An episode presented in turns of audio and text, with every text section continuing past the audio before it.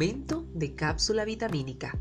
Hola, hola, soy María Virginia Camacho y estoy nuevamente complacida de poder estar con usted compartiendo en este nuestro pequeño pero significativo espacio para el encuentro y la disertación empresarial en nuestra cápsula ABC de Empresa. Hoy contiene mil miligramos de venta cruzada y está indicada como coadyuvante en el tratamiento de la falta de estrategias de venta. Posología, una cápsula al día con el desayuno. Advertencias, no administre mientras comparte con su familia. Contraindicaciones, no administrar diariamente podría causar estancamiento. Le presento a continuación nuestra cápsula del día Venta Cruzada a nombre de Agatha Estilo, Agua del Caminar y Valero, Coffee Max, Maigla, Centro Estético de Belleza, Mujeres Abundantes, Nair Dávila Rivas, organizadora del Ser, El Novillo del Vigía, Migas, Pan Artesanal, Tienda Stop and Go y Zoraida Makeup. Comenzamos. Bueno, hablar de la venta cruzada o el cross-selling es un concepto que se volvió súper popular en las décadas de 1980 y 1990. De hecho, el periódico The Economist lo describió como la noción sinergística de que los compradores que adquieren uno de los servicios de una firma o de un comercio posiblemente se convertirán en clientes de otros de sus servicios. La venta cruzada implica la venta de un producto o servicio adicional, además del producto o servicio que el cliente adquirió o se comprometió a adquirir. Su primo cercano es el upselling, el concepto de ofrecer un producto con más funciones o más servicios que el producto que adquiere el cliente para así obtener una mayor ganancia. De hecho, hay un sitio web que fue creado por Jim Domansky, quien estableció 10 reglas aplicables para la venta cruzada y el upselling. Y adivinen qué, vamos a compartirlo con ustedes para que tengan esas 10 estrategias súper poderosas para que puedan aumentar sus ventas, pero eso sí, de forma efectiva. Atención. Bien, ¿qué les parece si vamos en cuenta regresiva? Vamos con el puesto número 10. En la fórmula de EMC2. Esto es un esfuerzo de venta cruzada. De hecho, la E significa eso, esfuerzo. Y depende en forma directa de la M, la motivación de los vendedores. De hecho, también se habla de la retribución, que siempre será el factor crítico en el área de ventas, así como lo es la otra palabra que comienza con la letra C, control. En el puesto 9, pruebe con lo mejor, luego intente el resto. En primer lugar, intente la venta cruzada con los mejores vendedores. Tienen de hecho la iniciativa y el impulso necesarios para resolver cualquier desequilibrio.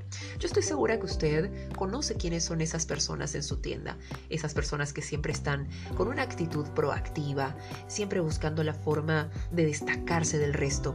Esos son los buenos vendedores y a esas personas, además de mantenerlas bien informadas sobre el proceso de trabajo, usted debe tenerlas motivadas y siempre, siempre, siempre, siempre tiene que tenerlas en vista para que ellos sean los que lleven a cabo el proceso de venta cruzada.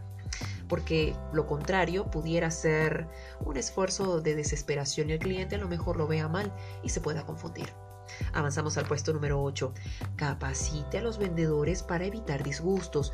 De hecho, es importante que usted se asegure que el vendedor entienda en detalle y sepa qué ofrecer qué productos o servicios usted tiene en su negocio.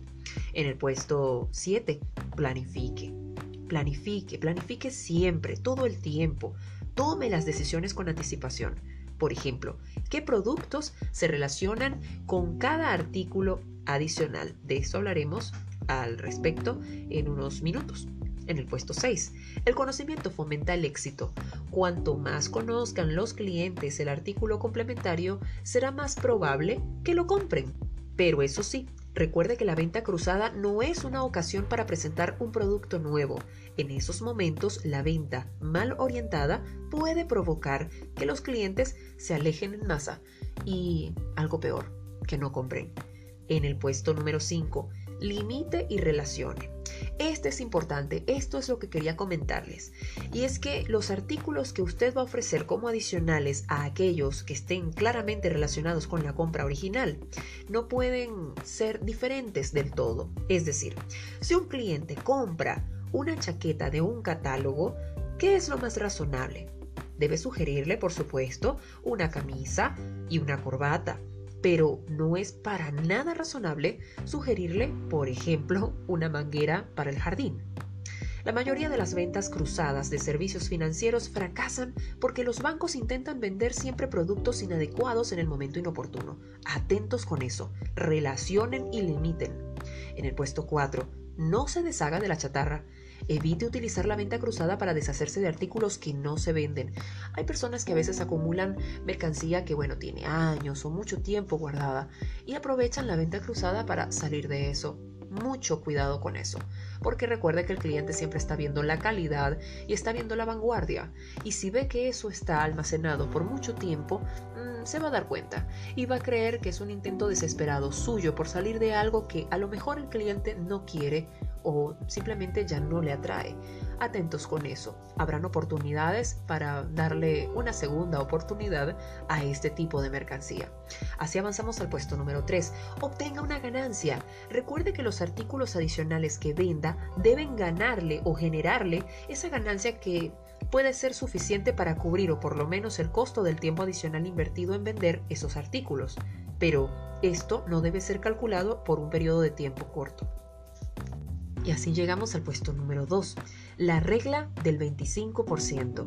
El valor de las ventas adicionales no debería incrementar el valor total de la orden en más de 25%. Es decir, usted con la venta cruzada no debería aumentar la facturación de una venta cruzada en más del 25% de lo que ya lleva, porque eso sería un fracaso.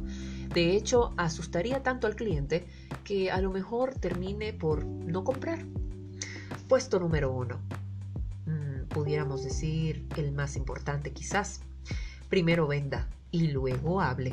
No intente hacer una venta cruzada o upselling, como también se le llama, hasta que haya completado la primera orden. Es decir, no se adelante, no coma ansias, como dice el dicho por allí. El que demuestra el hambre no come. Usted lo primero que tiene que hacer es asegurarse que el cliente compre. Y una vez que compre que usted considere que ya esta persona pagó o va a pagar, entonces sugiérale de forma muy delicada pero sugerente ese artículo que complementa esa compra que ya llevó.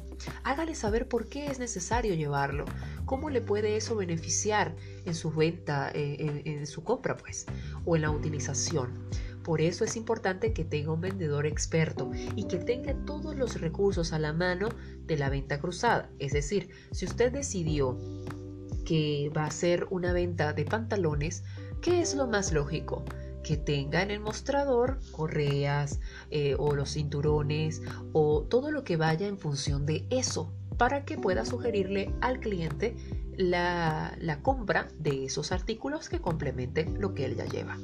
Por eso es importante que usted planifique todo el tiempo estas jornadas de venta cruzada en sus negocios. Si usted intenta vender algo que no va eh, con, con, esa compra que hizo el cliente o con mucha anticipación está corriendo el riesgo de poner en peligro la venta principal. Espero que estos consejos hayan sido de su total gusto y espero también que los pongan en práctica. Seguramente les va a llevar a tener una excelente venta. Hasta aquí nuestra cápsula ABC de empresa. Soy María Virginia Camacho y será hasta la próxima oportunidad.